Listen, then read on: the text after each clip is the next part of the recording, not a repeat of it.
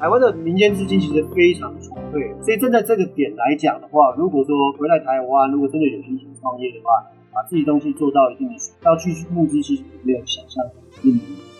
各位听众朋友们，大家好，欢迎回到 BTBA Podcast 生技来客第二季。我是Yvonne孟宪维，目前在 Johnson & Johnson 担任 Principal Scientist， 负责及参与 Bio Therapeutics 新药开发相关的工作。感谢来自世界各地的台美生技人的支持以及收听。生技来客第二季将继续分享台美生技人在职业上的经验和创建，并将格局放大到由药厂及生技公司串联起的整个生态系，从多面向来了解整个生技产业。于是我们发想出 Faculty as Entrepreneurs 学者创业访谈系列，借由连线访谈横跨学术及业界领域的专家，来了解基础医学研究与临床应用的连结整合，破除一些学术界与新创产业的迷思，希望能帮助更多学术期刊上重要研究找到一条实际应用的产业出路。这个系列将由我和目前在 Indiana Biosciences Research Institute 担任 PI 的 Erica 蔡佩珊博士共同主持。 Hello， 大家好，各位观众，这一次是我们第二季第二集的学者创业访谈，今天很开心可以跟Yvonne一起来主持这一集的节目。今天的节目我觉得应该会非常的精彩，非常的期待。没错没错，因为自从上一次学者创业访谈系列第一集播出后呢，都有不少人发问，而且有讨论到说他们想要了解目前台湾的学术及产业环境生态是否够成熟，能够导入执行这个将学术界研究成果转移到临床实际应用的新兴观念。在实际操作层面上面呢，又会有哪些因素要考量，有哪些问题需要一步步的解决呢？对，就像Yvonne刚刚讲的上一集我们访问了在美国创业的学者 Danny， 那今天呢，我们非常荣幸的邀请到一位优秀的台湾年轻学者，他是目前在国立台湾大学化学系担任副教授的徐承志博士 Dr.Richard 徐，来跟我们分享他是如何将他实验室的质谱分析及化学分析的技术应用到医疗检测上，并将他众多的学术研究成果成功的带到了产业界，得到临床上诊断跟应用。那我们请徐博士来跟我们观众打声招呼。好，各位观众大家好，我是国立台湾大学的化学系副教授徐承志。谢谢徐老师。你好，我想如果听众跟我们是同个 generation， 应该对徐老师天哥的名字不陌生哦。但是你知道吗，天哥他是名副其实的分析化学的专家。天哥他2005年毕业于台大化学系，2007年取得台大化学硕士学位，接下来赴美进入 UCSD 化学与生物化学系 Department of Chemistry and Biochemistry 攻读博士学位。2014年博士毕业后呢，进入 Stanford University 的化学系，从事博士后的研究，于2015年举家返台，回到母校担任教职。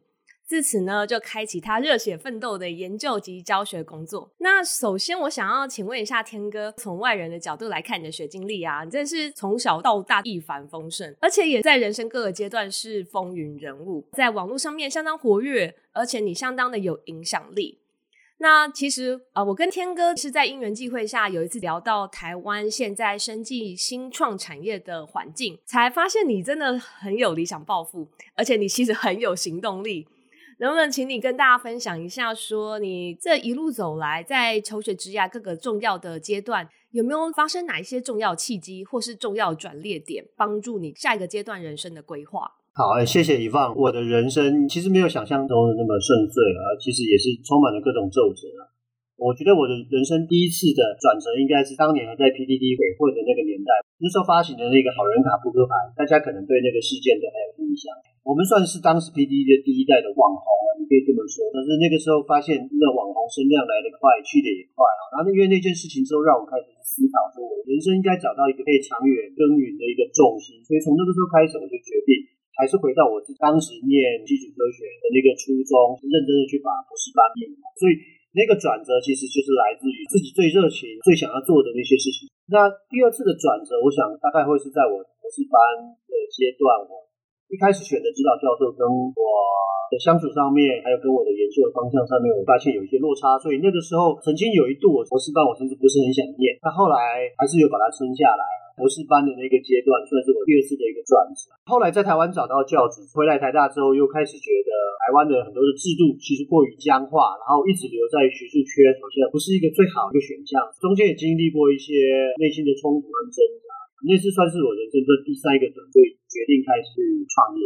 我觉得刚刚听到你分享的这三个人生的小故事，我第一个体认是我们身边蛮多人出国念博班的过程其实不像我们当初还在台湾的时候来美国前想象这么顺利。其实我自己本人也换过指导教授，然后我知道我身边有好几位现在很成功的教授啊，或者是在业界工作的 professionals，他们也都曾经在博士班的时候换过指导老师，而且在换指导老师那段时间也曾经怀疑自己是不是方向选错了，或者是自己能力不足，但是一旦重新找到教授开始冲刺之后，挖掘出自己真正拥有热情的地方，并且开始花时间去培养自己，接下来大家都走得越来越顺。所以也希望借由这些小故事来鼓励目前还在求学的学生们努力坚持下去，然后遇到挫折的时候可以先停下脚步来重新思考自己真正有热情的地方是什么。那刚刚天哥其实有提到说你后来回到台湾，然后你就有满腔的热血，有很多梦想还有理想想要 implement 到你的工作环境或是这个教育系统，但是你也有提到说或许可能是因为风俗民情跟美国不一样的关系，在推动一些观念以及制度上面的改变，有面临哪一些你觉得需要大家换个方向换个角度来思考的地方呢？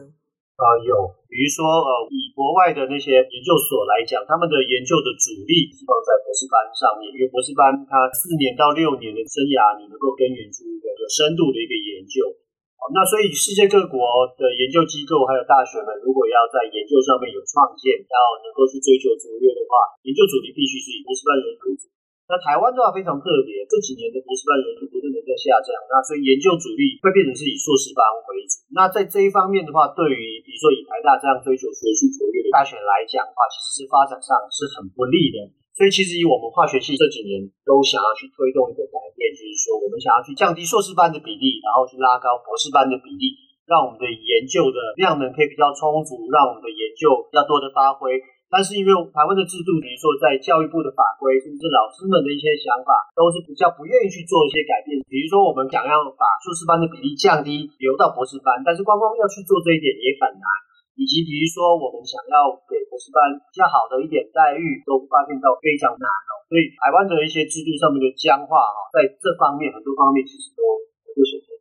其实不论是在哪一个地方啦，如果你要做的改变是相对大的 impact 的话，可能民情也会比较难快速因应或者快速改变，所以可能要从一些小步开始着手，然后慢慢累积达到最终最大的目标。那关于你刚刚提到就是你想要推动降低硕士班的比例，然后把那些名额转用为博士班的招生名额，那我觉得第一个大家会想到的问题说，那我们培养出这么多博士班的学生，未来的就业问题呢？那不知道在业界有没有这么多的需求。台湾过去其实一直是以硕士班为主，其实跟过去的台湾的产业主要是以代工产业为主，这种直接的相关，所以硕士班这种以训练2年稍微有一点研发的量能，然后又有实验室的经验，这样的学生毕业出去之后，其实对台湾的很多产业来讲是最好用最实际。但是因为这几年很多产业在做产业的结构的调整的时候，它研发的占比的部分必须是增加的。那当然还有一个重点就是说，我们的产业必须要更进一步的去创造出博士班的就业的需求。那大家没有去想到不同的大学应该要有不同的特色，比如说有些大学应该是属于研究型大学，有些大学是专属教学型的大学，有些大学是专门去训练出让业界去做即战力的一些员工。所以我觉得站在教授或站在学者的一个角度，要想办法去说服民众，社会要有共识，然后能够去专门的去重点去培养几间特定的学校，专门让他们去做产业上面，还是得要去调整。真正有实际需求的时候，大家念博士班的动力才比较高，那台湾的研究才会继续去成长，这是我的一个想法。我很同意天哥刚刚说的，就是产业也需要转型，然后目前台湾的产业可能是以硕士班毕业的学生为主力，博士班毕业生适合的工作相对少。那我自己这几年在药厂看，的确觉得说一个产业的量能跟教育界投入源源不断的心血有很大的关联性。那因为药厂有许多不同的 function， 他们有一些是比较适合 PhD， 那有一些比较适合 PharmD， 那有一些甚至必须得要 MD 才比较适合，各司其职是会带动教育界体制上面的改变的。所以我很同意，如果要改变这件事情，可能要从产业的方向带头会是一个好的开始。那不知道 Erica 你觉得有没有什么想法呢？我觉得天哥跟以往讲的我举双手认同，以美国来当一个借鉴好了。第一就是大众要先理解的是说，博班训练跟硕班训练到底训练出来的人才有什么不一样。在美国这边感觉到是硕班训练出来主要是加强研究技能，比较像是一个进阶版学士的一个概念。那博士的训练其实是不一样的，因为你主要是要把它训练成是一个可以独立思考、独立设计，所以它出来的工作会比较偏向是研发系统。这样的工作通常会特别要求说是需要有 PhD 有博士这个学位。所以刚刚听你讲，以前我们台湾可能起步是从代工文化开始，到现在如果产业要转型或是台湾的产业要进入到下一个程度的话，的确是就业市场要开始有这样子的人才跟这样的工作。还有就是我个人觉得学校其实应该是要做领头羊啦，因为你要这样才会带动整个风气的转变跟提供这样子的人才嘛。那另外我觉得在美国其实念硕班的人我感觉到并没有那么多，很多人其实会考虑大学毕业就直接跳博士，主要是因为就业市场上有这样子研发的需求。另外一点就是在薪资结构上，你有 PhD 跟没有 PhD 其实会造成一个很大的落差，起步不同，薪资天花板不同，还有就未来发展，博士的学位你未来可以爬的这个企业的楼梯嘛，对不对？就是比较高这样子。那个硕士或是学士学位的话，如果你要爬到那么高的楼梯，你可能要用非常多年的工作经验来换取，所以 PhD 就会吸引学生在思考未来的时候会去想要做的一个决定。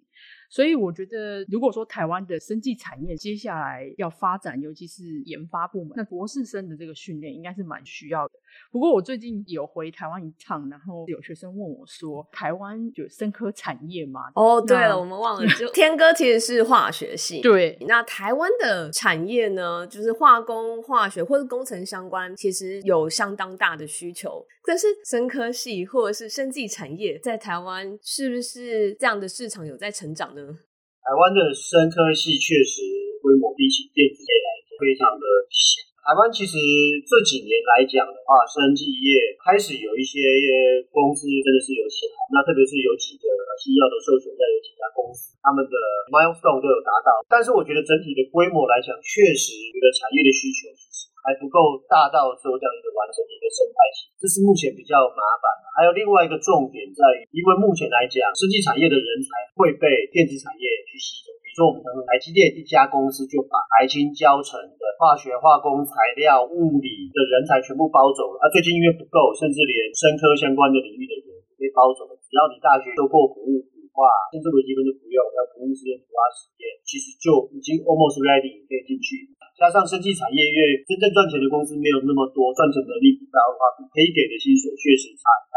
所以这是目前来讲台湾的生技产业面临的一个很大的一个困境。完全可以理解，刚刚天哥有提到啦，就是说台湾生技产业开始有在起步，只是好像转动的速度跟我们想象的有一点落差。不过还是希望这个转轮可以越转越快，因为毕竟台湾还蛮多生技人才，未来以后就业市场如果更大的话，我想对大家都是一件更开心的事情。那我们在听完天哥经历过一番的努力跟奋斗，然后开启了一个人生的新一页这样子，那现在在学术的殿堂从事你最喜欢的学术研究工作，那不晓得说天哥可不可以跟我们的听众朋友介绍一下你的学术研究的领域？我的研究主要分成2大块啦，那我们研究最核心的一个工具用的是织布衣，那其中的一个部分，因为我这几年拿到科技部哥伦布计划，那个计划的主轴是用织布去针对疾病去做诊断，那所以我们把这样的一个技术用在诊间，对于乳癌确认它的肿瘤是属于良性或者是恶性的细胞。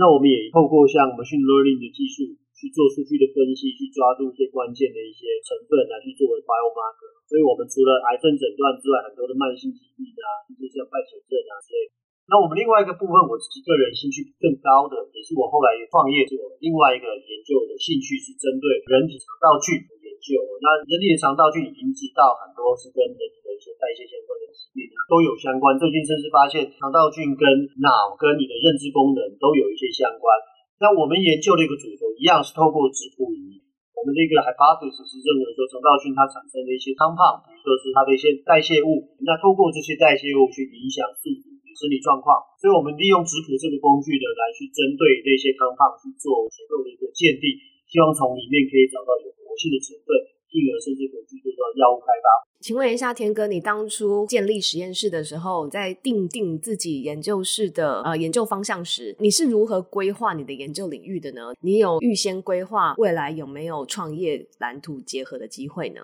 其实把我们的研究商品化这件事情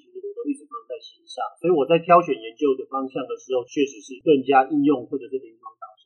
那另外讲一个比较实际的，就是挑选题目的部分，其实很大部分还是基于怎么样的题目容易拿到科技部的funding的支持，这是最实际的。了解。既然你刚刚提到就是你的研究方向制定跟创业以及能不能拿得到科技部的 grant 有正相关，听起来你的意思是说，如果它的未来的 application 比较偏商品化的话，比较不容易拿到科技部的经费嘛，因为它是研究导向为主。那科技部有没有其他的经费来源，然后可以支持 PI 让他们去朝一些未来可以这样商品化的研究呢？有啊，科技部它一直都有那些理工教授们去创业的一些经费，这几年有一个像架创计划啦，后来这一两年有变成一些新的名字，但是其实都是类似的，它会提供一笔最初始的类似像 Angel Fund 这样的一笔研究资金。哦，那可以请问一下，就是你一开始在实验室在肠道菌的疗法这个部分，你是有看到什么突破或是疾病诊断的契机，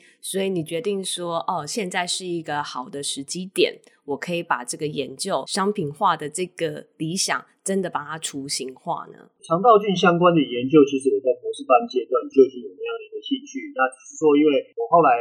回到台湾之后开始自己在做的时候，也把相关的一个研究主题变成实验室里面一个重要的一个项目，所以实际上也不是直接就出来创业，也是先在实验室里面透过政府的一些经费的支持，先开始去寻找合适的方向，透过在学校这几年各种的合作去寻找合适的 partner。 研究上面的话，肠道菌的部分实际上因为台湾长久以来对于像益生菌这样的一个市场其实一直都有，那我们希望可以进一步的去开发这种新一代的这些益生菌，然后甚至进一步的用质谱的方式去找到来自肠道菌的一个药物开发的标的，这是我们目前公司在进行的一些方向。了解。那天哥要不要介绍一下最近开的这间公司？好，我们的公司的话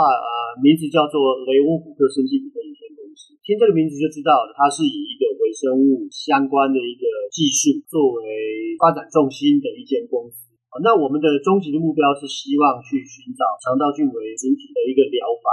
目前来讲的话，肠道菌的治疗现在分成多，那其中有很多是像所谓的像粪菌移植啊，有些会有活菌啊，有些是以基因改过的微生物，有些是以开发特别的一些药用成分去杀死某些肠道里面的细菌去做菌相调整等等之类很多。我们的话，其实初期的话是着重在于说开发肠道菌相关的产品所需要的一些关键技术。肠道是一个溶氧的一个环境，所以里面的细菌是厌氧。如果我们的公司里面的一些技术，就是可以去大量的去培养保存这一些厌氧菌，同时呢我们也有一些技术服务，比如说像是无菌小鼠的培养，还有一些相关的一些实验。然后我自己本身因为是质谱专业，所以在药物开发过程当中，很多时候需要分析化学质谱分析的一些介入，我们也可以提供像这样的医师的一些服务。那我们本身来讲也在寻找一些合适的益生菌，然后我们在临床阶段确定它的功效之后，然后再进一步的在法规上面如果有所突破，希望可以把它变成一个商品化。对，感觉你目前公司产品开发的方向上还蛮多元的，所以想要了解一下你在公司团队营运模式上面，这很明显就是你原本台大实验室里面做出来的研究成果，然后拿到外面去开设一间生技公司。你是以 tech transfer 的方式交给专业的经理人团队去营运你的公司呢，还是说你现在自己就是担任这间公司的 CEO 呢？这一间公司的话，主要还是由我以及投资人的团队一起去共同经营的。其实我是其中的一个共同创办人，还有另外一位医生，还有我们的投资方。所以我的角色的话，是在提供一些专业的技术的咨询之外，同时也有帮公司寻找合适的人啊，然后还有产品开发的方向啊，实验室的搭建啊等等之类的。所以主要是偏向技术方面有关的工作。所以台大或是在台湾的大学里面，学校是会允许老师身兼生技公司或者是产业界的 C-level 的 executive 吗？这几年因为台湾的生技新创的一些规范，它放得越来越宽了，它希望把学校的一些研发的量能可以投入到产业界，尤其是在人才的部分，所以它非常鼓励大学的老师去做这样的一个事情，所以它现在法规放得非常宽。目前来讲，大学的老师们在参与业界身份上面大概有两个，一个是以兼职的形式去做，就是你保有学校的 position，那在同时在外面的公司去进行技术上面一些咨询服务啊，或者参与公司的一些发展还有策略上面的一些设定等等之类的。那另外如果说你要做到像你讲的 C-level 的，就是说真的去经营管理的话，那也可以就是以借调的方式进入到公司里面，就是你保有大学教授身份，但是你不在大学里面在做教学工作，但是你把你要的时间投入到公司里面去。台湾的目前的法规对于大学老师去进行生技新药相关的产业来讲，它的规定放得非常宽，除了在身份上面的兼职或者借调的一个措施之外，还有它对于大学教授在公司的持股的部分，以前有一个上限，现在基本上把那个上限都打开了，所以目前来讲算是蛮不错的。那这是其实是以大学比较独有。那另外一方面大家会去比较的可能是跟中研院去做比较。那目前来讲，中研院的研究员因为还是具有公务员的身份，所以在法规上面的限制还是比大学教授多。感觉这几年就是教授出来创业这件事情上面，政府态度也从保守转向于开放，那我觉得这是一件好事，表示说政府其实有意识到他们需要把学术界的量能够带到业界去，所以他们也辅助大学教授到外面去创业这件事情，不再像以前好像有一点点绑手绑脚的。我也觉得这是好事，没有错，因为这样其实才可以把更多学术的东西带向产业化嘛。那另外就是有政府的帮助，也是让这个可行性会变得更大一点，这样未来它有可能会带动产业的发展。那谢谢刚刚听哥跟我们介绍很多，从他的学术的研究啊，到他的转型开始公司的这一页，跟里面很多细节内容跟我们观众分享。那我们下一个想要请问听哥是说，当你现在具有这样子的双重的身份，你是需要一个学术人的思维，然后同时又具有创业家的视野。当你现在开始有这样子的双重角色的时候，你觉得在你开公司前跟开公司后有什么东西是跟你想象有点不太一样，然后有什么不同的感受跟见解的吗？我们在大学里面身为一个老师，当然我们看重的是学生们的专业能力，所以自己成立公司之后，一开始在找人的方向上面比较倾向像过去在大学里面的做法，优先去找一些专业能力特别强的员工。但成立公司之后开始发现，因为公司里面更多时候其实需要人跟人间的合作。我后来发现其实在业界工作的话，团队能力其实有些时候会更重要一点。对于新创公司来讲，我觉得还有一个更重要的大概就是在于设立公司的这些初期的这些团队们，他们有没有共同的一个目标，有没有共同的一个使命感嘛？就是说大家能不能把所有的力量汇集在一起，同一个方向走。我觉得这个是在新创公司来更重要的。我想 echo 一下你刚刚讲的这一点，我觉得我很同意耶，因为我自己一刚刚开始来美国的时候，其实我觉得最大的 culture shock 除了语言上面的隔阂之外，就是沟通能力。以前在台湾念书接受教育的时候，学校老师比较少强调沟通能力这件事情，还有就是团队能力这件事情，大家都是以考试然后分数高，然后冲 paper 研究做得好，这些好像是以前我在台湾受教育的时候我接受到的一些重点。但是我来美国之后呢，我在学校里面我就发现到，同样是在学校里面在实验室里面做研究，会发现你身边表现比较好的同侪们，他们都是表达能力以及沟通能力比较好的人。那我自己后来进业界工作之后呢，我就觉得说哇，以前没有好好去学 effective communication 这件事情，还有团队合作这件事情，真的是对于一个国际学生出入美国的业界的文化里面，真的是一开始吃蛮多亏的。然后我刚刚所提到的沟通能力这件事情，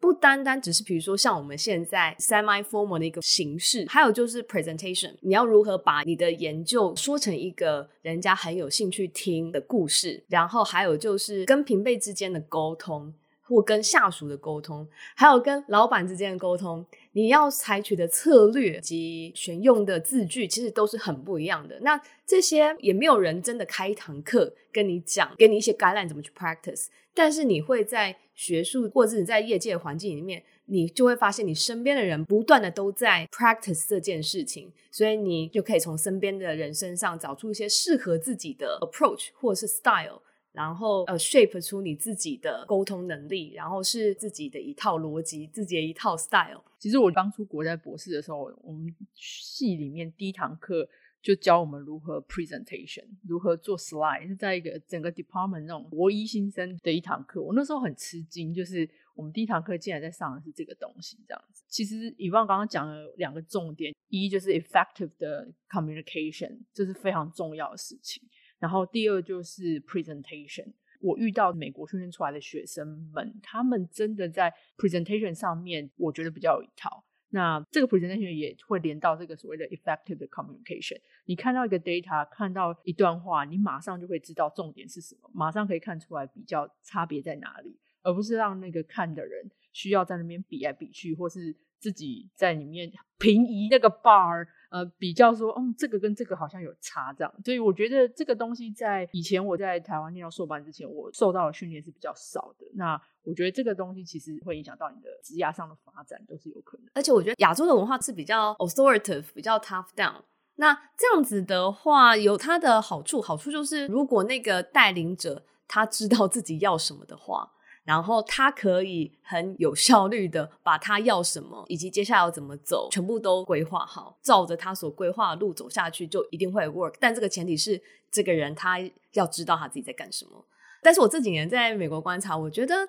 就是美国文化，还有就是为什么新创这件事情在美国的文化的加持下会成功，就是因为它是一个 teamwork， 它更需要的是下面的人，他们面对这么多的 option， 这么多的资讯，他们要能够在团队里面归纳出 potential 的发展，然后在跟 management 沟通的时候，他们就是把这些归纳出来的结果，或是如果有选项的话，然后他们就会 make recommendation给 management 说，虽然有这些选项，但是 based on 我们所了解的，我们所分析的，这个是我们 make recommendation 1, 2, 3， 然后 management 这个时候就会以他们的经验来告诉你他们觉得这个 recommendation 合理不合理。但是这样子的一个团队合作的一个 mindset 对于台湾的民情文化合适不合适，其实我也不知道，但是这个是我觉得在美国这边相当有效率的一个做法。台湾我觉得文化上也是比较强调大道，所以有好有坏啦。不过我想特别强调一下，其实台湾的投资人的话，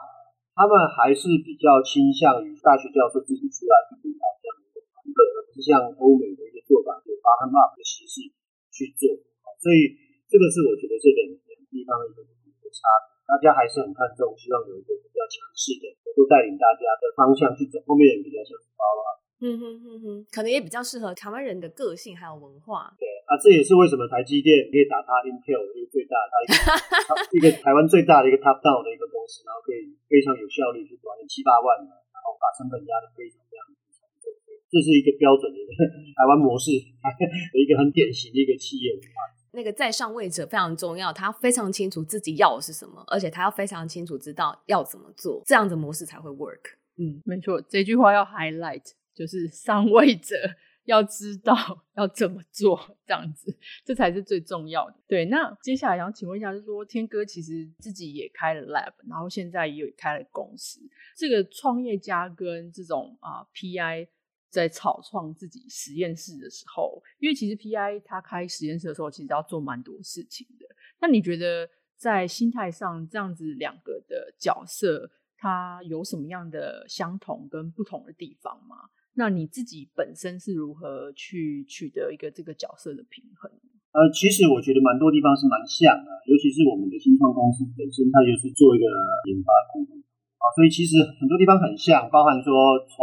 最早人员的库，然后实验室的设立，包含一些方向的规划，所以其实都蛮像的哈。那我觉得最大的差别可能还是在于，在学校里面你能够选的人大部分是以学生为主，然后你也没有那么多的funding可以去运用，因为你funding绝大部分是来自于政府的学校，所以你能够挑的人相对来讲比较少。但是呢，好处是你每年固定会有些人进到你的实验室来。初期来讲，愿意去投入新公司跟愿意去加入新的实验室的人，其实个性是蛮类似的，就是个性上比较 aggressive 一点，会比较有那种冒险的一些倾向。像我自己实验室初期来讲，加入的那些学生确实都是独立性比较强的哦。那所以我在新创公司初期在挑选员工的部分也是比较能够独立自主的那样的性质的人来去做。但是新创公司有一个最大的好处就是说，你直接bypass的时候训练员工的那个阶段，在以实验室来讲，你必须花一段的时间去训练你的学生，或者训练你找进来的助理，让他 capable 去执行某些任务。但是在新创公司来讲，一个很重要的是你希望大部分人是自驾力，所以你在挑选人上面可能是必须是已经well trained， 或者是已经甚至在业界上面有些实务经验去做，所以我觉得这是两者之间一个最大的一个不同。我觉得这个我非常认同，就是我最近其实也要开始找人了，我的那个招才里面就有写说，请你一定要有独立作业能力这样子。我觉得这在草创的时候，对一个新的 PI 这是一个非常需要的一项条件这样子。那刚刚还有特别问到说两个角色之间的平衡啊，其实说像现在因为我两边都还是得兼顾，就是说因为我的科技部的计划目前还是在执行当中，然后我的实验室还有大概20个人左右，所以说也不能说马上把实验室关掉。两个角色之间平衡其实是蛮辛苦，我现在也确实是计划性的开始把硕士班的名额去减招，然后维持上尽量都是 long term 的硕士班为主。那再加上因为我现在开始自己有开始去做新创公司，所以目前实验室的一些很多的项目比较偏向产学部分，所以未来的研究经费也开始产学的方向去走。然后总之，但是就是说慢慢达到两边达到一定的出去。那另外还有就是说也在思考长期来讲的话，要不要拨看到新创公司里面去，这也是未来蛮慎重在思考的一个选项。因为确实新创公司很多大大小小的事情还是得你亲自下去做，才能够把这艘船精准的开到你要的一个方向去。对，感觉这是一个对学者要出去创业迟早都必须要面对一个问题，不知道就是学校或者是投资方愿不愿意辅助这样子身兼双重身份的学者以及创业家。我觉得或许接下来的风向会有一些改变，如果这样子的学术创业的人越来越多的话，或许学校然后投资方可以想一些方案，让这样子的老师可以在学界以及产业界都能够很 comfortable 的去发挥他们的 full potential。接下来就想要问一些比较技术性上面执行的问题咯。那想请问一下，就是天哥，你当初出去开这间公司的时候，你有得到来自台大或者是政府相关的 tech transfer 的帮助吗？这个部分是有的，如果没有学校的那个 tech transfer 的 support 帮助我大概很难去做这件事情。因为这几年政府其实很鼓励老师们去做新创公司，所以像以台大而言的话，台大有成立一个叫产学中心，所以里面有专门的人员有在帮助你去做这些事情，所以我们会盘点说我们要 transfer 出来的技术有哪一些，他们在法规面上面然后会提供我们很大的一个协助，还有很多行政上面的协助啊。不过还是有一个问题，就是台湾的政府的一个思维比较还是偏向防弊。防弊是指说就是 conflict of interest 的意思吗？对，他希望把那些东西都尽量理清，还有一些 liability 的问题，希望之后不会因此到一些法规上面一些红线的，所以那个流程真的是老实讲拖得蛮久的，可能要先跟投资人沟通清楚，就是说这个过程会拉得比较长，所以希望他们要比较有耐心。了解。那除了 tech transfer support 之外，那可以请问一下大家最关心的问题啦，就是请问你当初开公司的资金来源为何？在美国这边，通常就是教授如果要出去开公司，就会有一些 VC 或是 Angel Fund 的机构，可能他们就开始做很长期或早期的接触。那不知道在台湾也是这样子的 pattern 吗？你要如何准备募资的过程呢？台湾的话，其实大部分有想要创业的老师会像我前面讲，会先申请科技部的一些相关的像架创计划这一类的钱，因为真的是政府给你的一个 angel fund， 让你可以去发展，让你的技术更成熟，所以大部分老师都会去申请。那我没有办法去申请的原因是因为我本身已经拿到科技部的另外一项的大型计划，就刚才提的哥伦布计划。那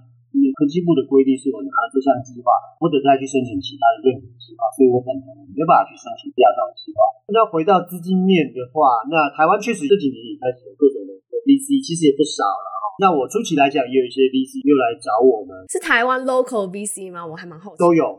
台湾的，那也有 international， 对，都有啊。找我们的比较多是国际，但我后来没有认真的再继续去谈。那我们的资金其实是找国内的一些大的公司或者相关产业，也是偏医疗产业，然后生技食品，然后也有些是专门在做金融投资的。是因为有 personal connection 所以可以找到这些民间的投资方吗？你这个就不得不说，就是在台湾的学校，特别是在台湾大学里面的话，我为什么做了几年才出来？因为这几年大概建立的一些 social capital 这些 connection 会比较有机会去帮助你。想请问在台湾要怎么快速的建立自己的 social capital 这一块？因为像在美国我们可能就是约出去喝咖啡这样子，那台湾也是类似的方法吗？其实就你刚刚前面提到了，你们博士课程里面教你们的 presentation，你就是把 presentation 做好，大家对你的研究有兴趣之后，然后就比较有更多的机会。那台湾这几年，其实美国已经做很久了，台湾这几年很努力在推的一个叫做跨领域的研究。其实以台大校内的话，就推很多的，在不同学院之间他们轮着去办那种跨领域的研究的分享。那我觉得在那个地方其实就会交荡出很多的火花，然后我可以认识到比较多不同学院或者是外校的。那加上我会有一些机会去认识校外的一些，不管是业界的人啊，或者是不同领域的人，很多时候也是看每个人的个性。但我相信如果不是这样比较 open-minded，或比较愿意去建立这种各种 connection， 大概也不是像是会去做创业的。对对，我不得不说天哥是一个很积极而且也很乐意分享的人。一开始是我提到说我跟天哥是在因缘际会下聊到他要开公司这件事情，其实我也可以稍微提一下天哥跟我怎么认识的。起因就是 COVID-19 那一阵子，台湾的疫苗有很多议题大家在新闻上面讨论很热烈，在美国这边台湾人也有组成一个 clubhouse 都在讨论疫苗这件事情，然后有时候我也被 cue 上去讲，因为我是做抗体的，然后所以我当时也是在看网络上面一些资讯，然后看到天哥在他的 Facebook 上面他有一篇文章，然后被 Economics Site， 然后我就在下面问了一个问题，结果天哥就主动敲我然后我们才聊到说原来他要在台湾开公司了。然后我就觉得说哇，没想到竟然能够跟天哥聊到他的理想他热情，我真的觉得与有荣焉。所以我觉得你的人脉呢，你的 connection 其实是靠自己去建立的。其实我忽然想到一个要讲，老实讲台湾的民间真的是不缺资金，这是我这几年听到了一个 hearsay， 然后我从来不知道它是不是 fact 我们现在有人确认了这样对，真的是台湾的民间资金其实非常充沛。那因为台湾这过去二三十年，从各种代工业、电子业，然后还有各种传产，他们赚了非常非常多的钱，那种有钱的中小企业的老板其实非常非常多。现在因为毛利就越来越低，所以他们很多其实也在寻求转型这些机会。那他们现在缺的其实就是一个好的一个投资标的如果有一个好的一个公司的一个投资标的来讲，他们其实都很愿意，你永远可以找到一些人去投钱下去。那其实台湾人还是蛮相信大学教授，虽然说大学教授可能不懂做生意，但是至少他的技术面大家是相信他。所以站在这个点来讲的话，如果说回来台湾，如果真的有心想创业的话，把自己东西做到一定的水平，要去募资其实没有想象中的难，关键是有没有，就像我前面讲，有没有去找到合适的管道、合适的团队，去找到这些人，也是另外一个功课。但这个就比较 case by case， 但是我觉得资金的充沛这件事情是真的，因为像台湾现在太多的人把钱拿到房地产，因为他们真的不知道要买什么，房价那么高，其实跟这个有直接的关系。赶快告诉这些中小企业老板，赶快投资生技产业，然后不要再炒房了，这样子让大家有工作做，然后房子也买得起。对，这是最实际。其实刚刚天哥有提到一件事情，就是说台湾大学教授这个 title 其实是很受到大家尊敬的，社经地位相当的高。我觉得这个也是这些民间投资者信心来源，所以当他们投资一间公司，以天哥为例，我觉得他们投资的是你这个人，而且相信你这个人所带来的技术。那再加上说现在规定是说教授出去你不可以当 CEO， 你也不能当 CSO。 要是如果说你后来假设啦，你决定你回到学术界，你要拼学术成就上面 breakthrough， 那如果你把你的这间公司交给你实验室训练出来的博班学生或是 postdoc， 这样子会让你的投资者失去一点信心吗？那还是说他们会比较 prefer 你持续的当这间公司的主要的领导者？简单回答，会，他们会很没信心。我讲的比较实际一点，就是台大教授或者台湾的教授的这个 title 本身就之前就是他们看重的是教授本身。技术面的话，台湾的投资人来讲，他们觉得有钱就可以买到技术，所以反正不是他们最看重。那所以就看你的、看你的形态是哪一种啊。我认识也有像中医院的老师，他们也是有很强的一个技术，然后也是找国外的企业的类似，所以就看每个人的创业的形态，你的公司未来的商业模式发展形态不同，然后去设计不同的目的的策略。我觉得这是一个重点，就是看你希望公司经营的模式是什么，你可以选择你的资金来源，以及如何跟你的投资方沟通，让他们可以长期持续有信心的投资你，以及投资这个公司，这样子。那可不可以请天哥就是提供给在台湾的年轻教授，未来如果他们也想要将自己的研究成果开发成临床医学或是产业界的应用，你会建议他们如何规划自己的 timetable？ 其实每个人都一样啦，就是说你如果在学界里面待的话，你待得越久的话，你的技术会越成熟，你的人脉啊，所以我刚才一直强调的social capital 这边你会累积的越多。但是相对的，年纪越大，你热情还有身体状况就是越低，但是你的技术会越成熟。所以怎么样在这两条线找到一个好的一个交集，我觉得是很重要的。太早进来的话，你虽然热情很多，但是你的技术相对没有那么成熟，你可能很难去找到合适的一些投资人。那太晚变成你没有热情了，就有点像半退休，尤其是台湾的这个环境相对来讲比美国比较安逸，所以怎么样去找到这个 balance， 我觉得是蛮重要的。好，那刚刚天哥已经给我们一些建议，就是其他年轻教授要怎么样去创业这一块。那天哥因为你这样子的话，就是其实你每天有很多东西要规划嘛，因为你有实验室啊，然后又有开公司是新创公司的老板，然后同时还有自己家庭的生活部分这样子。我想请问一下说，天哥怎么规划自己 day to day 的 life， 然后你是怎么去取得这个 work-life balance 的这一块？没有什么秘诀啊，你就是少睡觉啊，然后跟你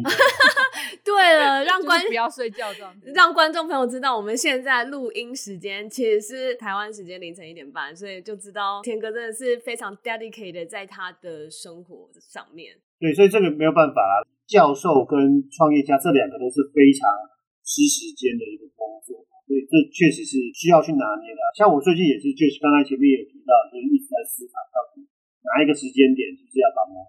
一方把它放掉，拖在另外一边，是蛮需要去思考的一件事情。那大家在投入做这个之前，我觉得心里先帮自己打好一个预防针，就是台语讲的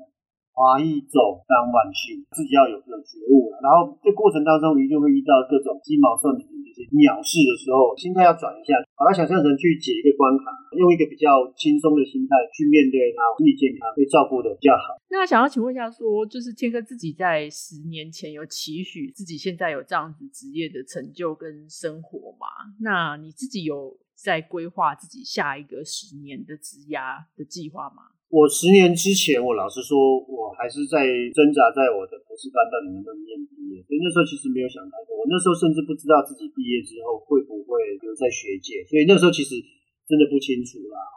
那老实讲，我觉得毕业之后，我现在回想起来，我觉得当时自己蛮后悔没有去做的一件事情，就是如果早知道我创业的话，博班毕业我不会马上回台湾，我会选择去我的药厂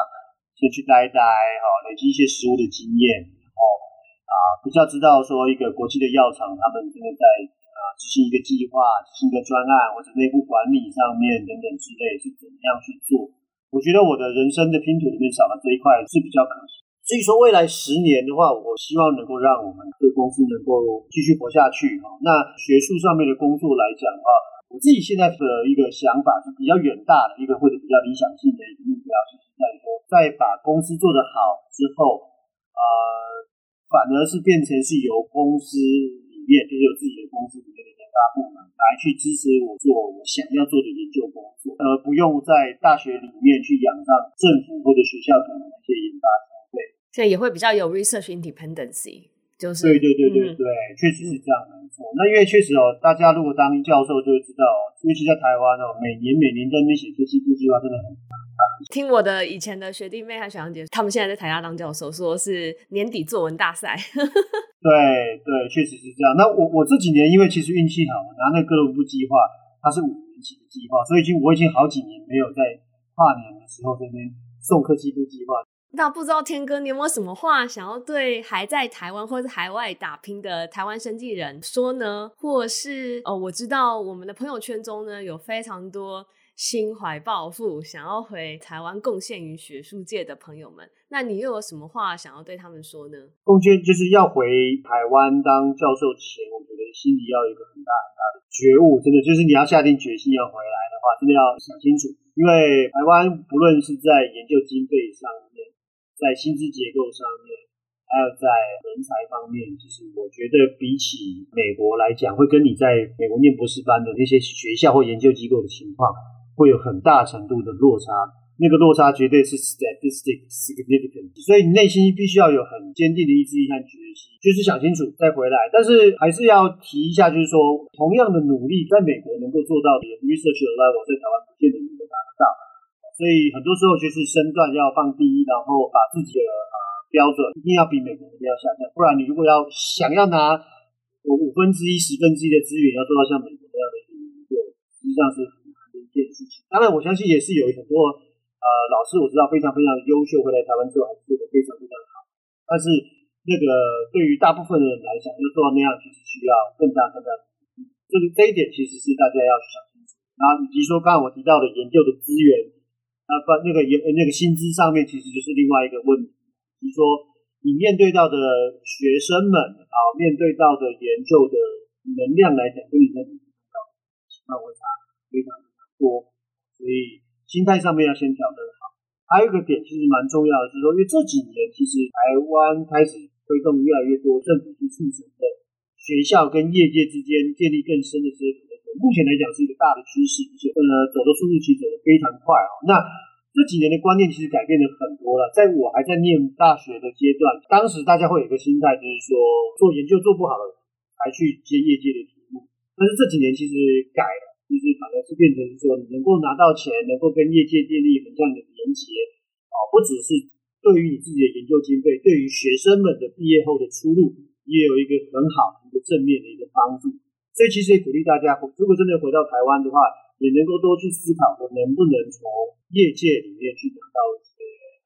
可以帮助你去做研究的经费，这是另外可以去思考的面向那因为其实台湾进美国的话，学校跟业界之间的 connection 很深，甚至很多的业界的研发单位是进入到学校里面，这一点在台湾目前来讲想推，但是还是有些法规上面的一些限制之类。但是未来我觉得产学这一块，我觉得是台湾未来来讲一个很重要的一个出路，因为毕竟台湾国家小，那要做到像美国那样的一个比较深入的资源杂入很多才能够做出研究，相对在台湾比较难但是呢，我觉得以业界的横向连接来讲，怎么样去扩展自己在业界里面的那些影响力，然后帮助自己去做自己想要做的 research， 也是大家可以去思考的一些方向。然后最后还是提醒的一点，就是说台湾这种所谓的长幼有序、尊重资深老师的这样的一个观念，我觉得还是比美国要严重很多那所以这一点其实就见仁见智啦。很多时候其实不同世代之间的大学教授们会存在一些观念上面一些落差这种非常的常见，所以可能大家在回来之前心里面要先做好准备，可以给大家的一些建议。哇，真的太感谢天哥今天跟我们聊这么多深入的话题，不单单是从学术创业这个角度，还跟我们分析台湾现在学术界的状况，这都是一些很好的前辈的经验分享，非常感谢天哥今天这么多的肺腑之言。那生进来一刻会在每个月的1号及15号更新节目，大家可以在 Apple Podcast、Google Podcast、Spotify、声浪以及任何你可以听到 Podcast 的平台上找到生进来一刻。欢迎大家收听、订阅、分享我们的节目给你身边的所有朋友哦，也不要忘记 follow BTBA 的官网 www.btbatw.org 以及 Facebook 搜寻 BTBA 就可以找到我们 Podcast 节目的最新消息及 follow 我们的最新动态哦。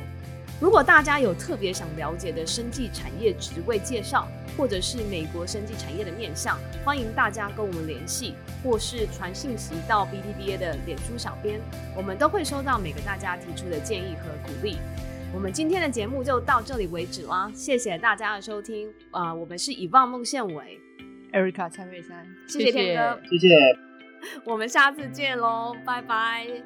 生技来一课 Moments in Biotech 第二季由 BTBA Boston Taiwanese Biotechnology Association 制作，我们谢谢驻波士顿台北经济文化办事处的赞助。本期节目制作人有 Yvonne、Erica、乃群、Margaret、我、范恩。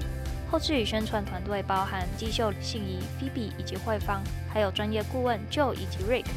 如果你喜欢我们的节目，欢迎到 BTBA 脸书专页私讯小编，或是寄信到 tmrbiotechs.moments@gmail.com 分享你的心得。